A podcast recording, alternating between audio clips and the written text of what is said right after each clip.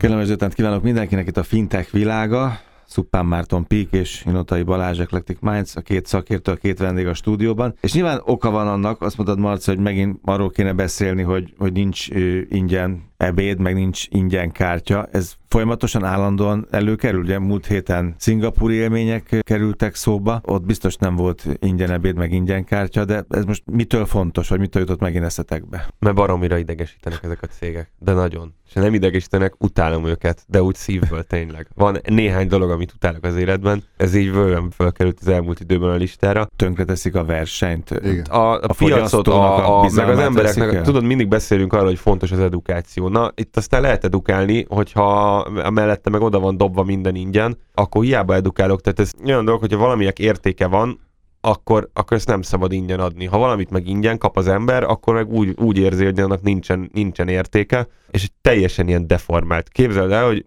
itt volt a, a Peaknek a, ugye ez az IDT Finance nevű Gibraltári bank a, a szponzor bankja, és itt volt nálunk múlt előtti héten teljes vezetőség, most felvásárolták az IDT-t is. Ennek egy nagy amerikai telkó cég volt az anyacége, és most egy, egy angol magántőke alap felvásárolta őket. Most itt turnéznek az összes programmenedzserüknél, itt volt a két business development es vice president, illetve a, a cégnek az alapító CEO-ja, aki elmondta, nevetgélve, amikor felhasznál ezt a témát, hogy na és mi a véleményük Többnek is ezekről.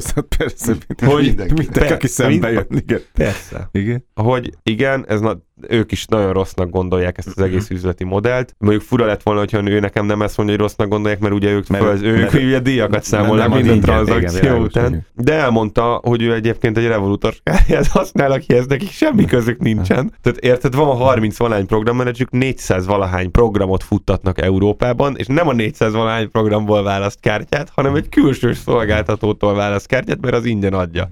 De azt És így megkérdeztem- nevetgélt, hogy igen, hát ez így van. És mond- mondja, hogy hát használ, elítélem szakmai, Igen. Használja- emberileg, de azért igen. használja, ameddig, ameddig, ameddig uh, tudja, aztán majd, hogyha díjakat emelnek, akkor választ mást. Én mondtam, hogy vagy amikor majd csődbe mennek. Mondta, hogy ja, vagy akkor igen. Hát én is azt kérdeztem, hogy meddig fogja használni. Hát mondja, hogy hát ameddig még működik.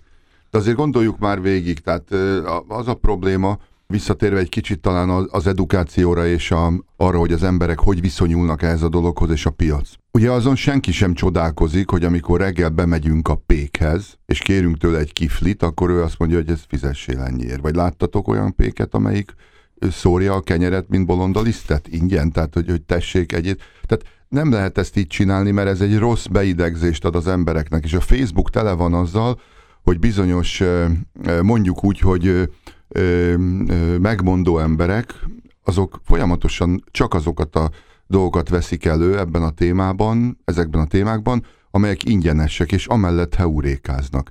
Hát ez senkinek nem jó, hiszen amikor a, megkérdeznénk a, a péket, hogy hát miért nem adja ingyen a kiflit, hát én ingyen adom az alkalmazást, hát akkor ő is adja ingyen. Folytasd innen Balázs, csak nekem most az jutott eszembe, az utazási szakma jutott eszembe pont párhuzamként, ugye mindig erről van szó. Valaki valamit ingyen ad, vagy majdnem ingyen, ugye? Aztán utána van egy milliárdos, vagy több milliárdos csőd, és mondjuk egy 5000-10 ezer embert érintő probléma. Crash, igen. És utána pedig azt mondja a szakma, hogy hát a fogyasztónak figyelni kellett volna arra, hogy ez árérték arányban nem lehetett volna ennyi. Tehát ki kellett volna számolni, most azt mondja az utazási szakma például, hogy az utasnak kellett volna gyanakodni, hogy nem lehet egy négy csillagos török szálloda 22.500. Ez ugyanerről szól. Ugyanerről szól, és iszonyatosan nagy felelőssége van a szakmabeli, ahogy a Balázs mondta, megmondó embereknek, ezért is hozzuk elő ebben a műsorban ezt időről időre, mert bízunk benne, hogy bizonyos szempontból mi Edukáltok. is itt Igen. hárman megmondó emberek vagyunk, meg tudunk edukálni, és mi határozottan úgy gondoljuk, hogy nem jó ezeket a termékeket választani, már csak nem azért ilyen lázadásból, de akkor se a jó a szolgáltatás, mert egy, mert egy labilis dolog, amit viszont meg el is ítélünk. Azt nem ítélem el, hogyha valaki igénybe vesz egy ingyenes szolgáltatást, mert a fogyasztó nem elítélhető, ő edukálandó. Azt viszont mélységesen elítélendőnek tartom, és el is ítélem, hogyha megmondó emberek, tanácsadó cégek, akik pénzért adnak tanácsot fintek cégeknek, meg pénzügyi szolgáltatóknak, ezeket a cégeket éltetik ők, akkor miért nem adnak ingyen tanácsot bankoknak? Tehát akkor legyen ingyen fintech tanácsadás, ne, ingyen, Minden ne csak ingyen. ingyen prepaid, legyen ingyen tanácsadás. És akkor pontosan rá fog jönni kettő héten, amikor hónap vagy egy hónapon, amikor hónap végén elkezdi vakargatni a fejét, hogy ja, elkezdtem mindent ingyen adni, hú, de jó, 50-szer annyi ügyfelem lett, na de nincs bevételem, akkor mi a francot csinálja? Ilyen halás fenyeget. Gondoljuk egy kicsit, menjünk egy kicsit távolabbra, talán egy, egy pár méterrel ettől a történettől, hogy hogy is indul ez az egész. Ma ugye halljuk, hogy több tízezer informatikus hiányzik Magyarországon, és akkor a világban is sok informatikus hiányzik, és a, a Bangalori Egyetemről, aki kikerül, az azonnal állást kap, pedig ott nem három ember jön ki egy, egy ilyen informatikai szakról, hanem több tízezer egy kanyarba, és mégis felszívja őket a piac, de attól, hogy hiány szakma, ettől ugye ennek magasabb az ára, logikusan. Ha magasabb az ára, akkor minden egyes ehhez kapcsolódó dolognak az előállítási költsége is magasabb, és ha megnéztük, ugye erről beszéltünk már talán még a tavalyi évadban erről, hogy a finteknek az 90%-a informatika. Tehát valamilyen, tehát egy, virtualizáció, egy digitalizáció. Na most ezeket az embereket meg kell valamilyen módon fizetni. Ugyanakkor azok a cégek, akik ma az ingyenességükkel lobogtatják az ászlót ugye a világban, azok kockázati tőkéket vonnak be, tehát magyarul ezeket is csődbe viszik. Tehát ezeket a pénzeket úgy füstölik el, hogy valójában ennek nem lesz hozama. Ha nincs hozama tőkepiacon, akkor a tőkések elbizonytalanodnak, sokkal rosszabb feltételek akarnak kihelyezni pénzeket, tehát több iparágat is romba dönt ez, a, ez az ingyenességi őrület, hogy legyen minden ingyen, és mégis el tudja képzelni valaki, hogy, hogy ezek a folyamatok, arról lehet vitázni, hogy mennyi legyen a díj. Arról lehet vitázni, hogy, hogy ennek egy flat fee logikának, tehát egy, tehát egy határozott díjnak kell lenni, vagy pedig egy százalékos volumen alapú. Ezeken mind lehet vitázni.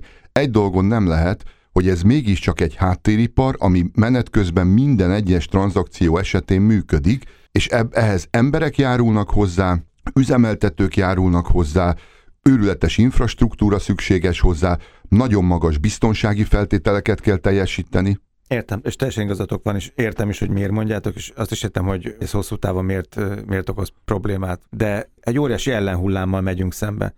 Az emberek kapzsiak, mindenki kapzsiak. Most ingyen elkezdem itt a banánt árulni, vagy a paradicsomot az utcán, vagy adni a paradicsomot, senki nem fog moralizálni. Azon, hogy majd a magyar paradicsom termesztők tönkre mennek, majd a összes kiskereskedő tönkre megy, mert ő paradicsomot meg nem tudja eladni 100 forintért, vagy 200 vagy 400 ért. Tehát ezzel a, ezzel a zsigeri dologgal, hogy ingyen valami, az marha jó. Uh-huh. Hát nézzük meg egy bevásárló központot vasárnap délután, ilyen ekkora ilyen, ilyen körömnyi sajdarabokért 20, 20 méteres sorok állnak, meg ilyen ilyen egykanál, kiskanálnyi joghurtér állnak be, mint soha nem ettek volna joghurtot, meg, meg sajtot.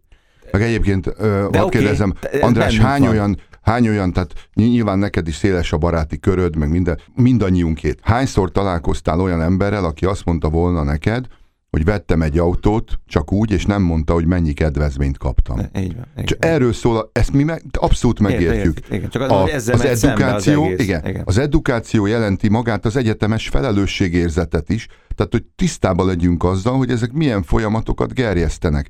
Tehát oké, okay, rendben, hogy te kiállsz ide, most kimész a stúdióból, kimész és odaadod a paradicsomot, és holnap mit adsz oda? Világos. Na még talán holnap is odaadod, és holnap után mi van? Tehát azért e, e, ezeknek az iparágaknak egy kicsit előre is kell tekinteni.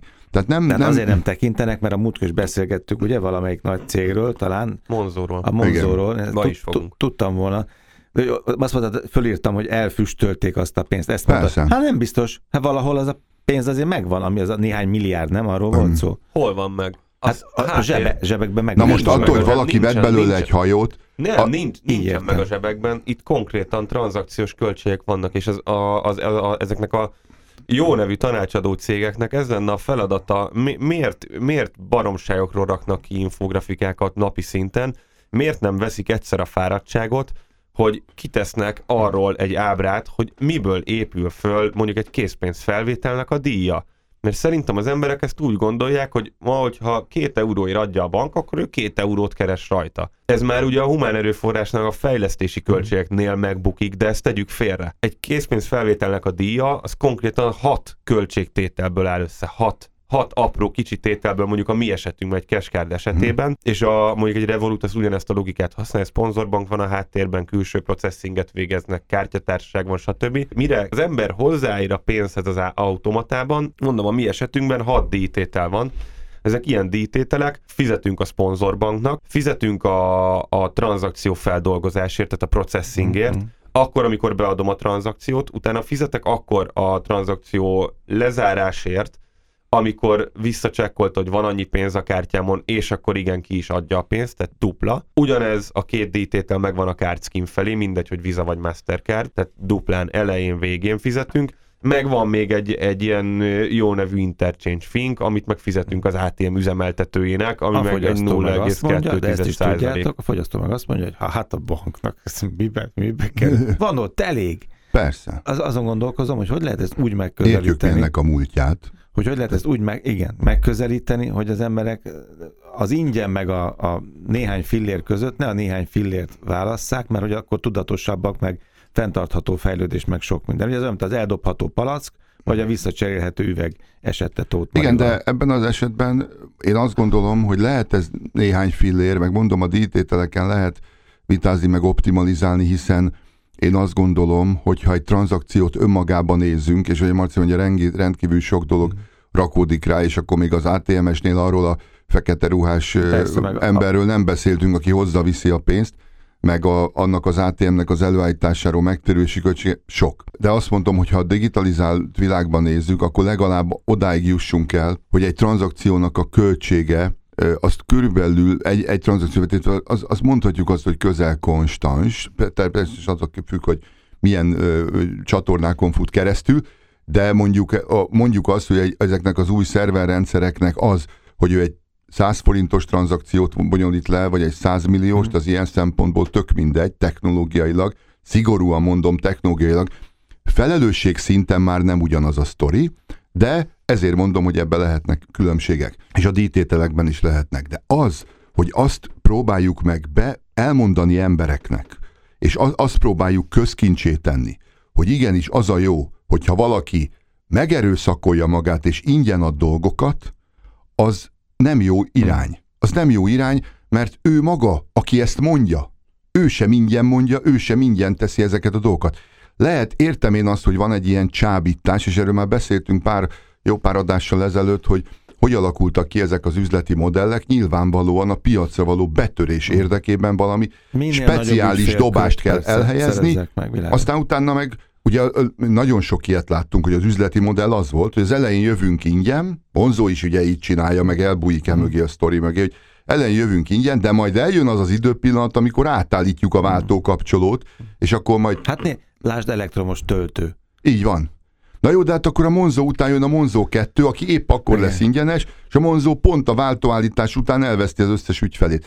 Szóval látni kell, hogy ez, ez, ez logikailag nem áll meg a lábán. Egyébként a Monzóval kapcsolatban még arra, arra érdemes egy pár percet rászánnunk, amennyire ilyen ellenszenves a számomra, vagy volt a számomra az egész üzleti modelljük, meg ténykedésük, szerintem most egy zseniális lépést tettek meg, ami lehet amúgy, hogy a végét is jelenti a Monzónak. Közzétettek a blogjukban egy jó hosszú írományt arról, amit szerintem senki nem olvasott végig rajtam kívül, hogy uh, mennyibe kerülnek az ATM felvételek. Még odáig is elmentek, hogy uh, elkezdték magyarázni, hogy ez milyen sok, mennyi pénzükbe kerül nekik. Mert hogy eddig Évente minden ügyfélen buktak 60 Ö, eurót, vagy 60 mennyi? euró, 50 fontot, ahhoz Mhm. durván ilyen 55-60 Évente. euró környéke per év, Aha, de ebben nem csak a készpénzfelvétel van, hát nyilván a kártyás Minden minden, mindennek van költsége. Csak a, az ATM-es veszteségük, ezt kimutatták ügyfelenként, és na, nagyon érdekes grafikon egyébként, úgy indul, hogy ö, tavaly, kb. egy évvel ezelőtt indul, egy picit több másfél, 6 font volt az évesített bukójuk egy ügyfélen, az csak az ATM-ekre vetítve. Tehát nem az 50-hez képest, hanem csak a, ennek az ATM-es összetevője. És ahogy az emberek rákaptak arra, és aktívabb userek lettek, tehát egy, egy abszolút nonsens, hogy 16 fontig ment föl, tehát majdnem a háromszorosára fölment. A veszteségük azért, mert javult az aktivitása az ügyfeleknek. Tehát kilátott ilyet, hogy azért, mert aktívabb usereim vannak, Hát, azért többet Hát fogok ha, ha bukni. háromszor jön paradicsomért hozzá Persze. minden, akkor Így van, pontosan, pontosan igen. ugyanez.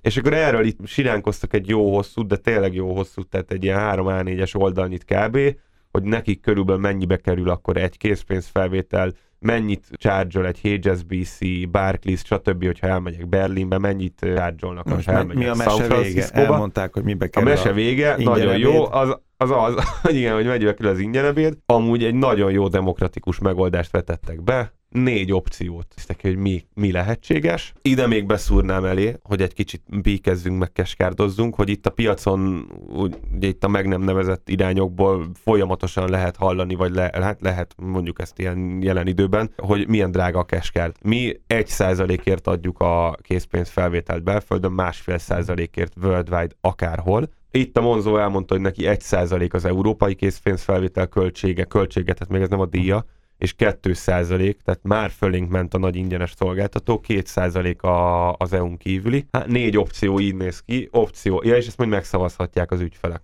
Az első opció az az, hogy 1% Európában, 2% a nemzetközi, az opció 2 másfél százalék mindenhol, opció 3 200 fontig ingyenes, 200 font fölött 3 százalék, a négyes pedig, hogy bármilyen nagyon jó ötlet, ötletet és javaslatot elfogadnak. Magyarul jön a Monzónak a fizetős verziója. A Monzó 2, amit mondtál. Igen, és hát a Monzo 2-re úgy gondolta Balázs, hogy majd egy Monzo XY, igen, igen, igen.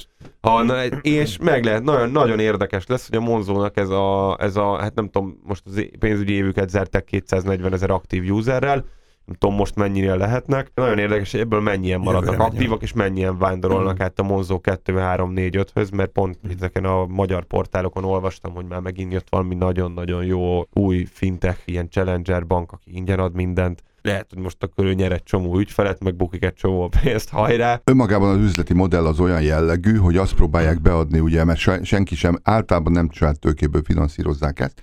Külső finanszírozás, úgy néz ki, hogy eladják azt a sztorit, hogy ők majd meg fogják változtatni az üzleti modellt. Tehát úgy kezdjük, hogy elején van egy kis veszteségfinanszírozás, ez nem több, mint pár tízmillió font, nem lehet ebben nagy gáz, de majd utána jön a Kánoán meg a. Nirvana, és Hm. akkor majd sokszorosa megtérül, de eddig ezeknek a cégek közül egyet sem tudok, akinél ez megtérült volna, vagy legalább a megtérülés útjára lépett volna az egész sztori. Na, megyek a paradicsomért, köszönöm szépen. Szupán Márton, Pík, Notai Balázs, Eclectic Minds. Köszönjük.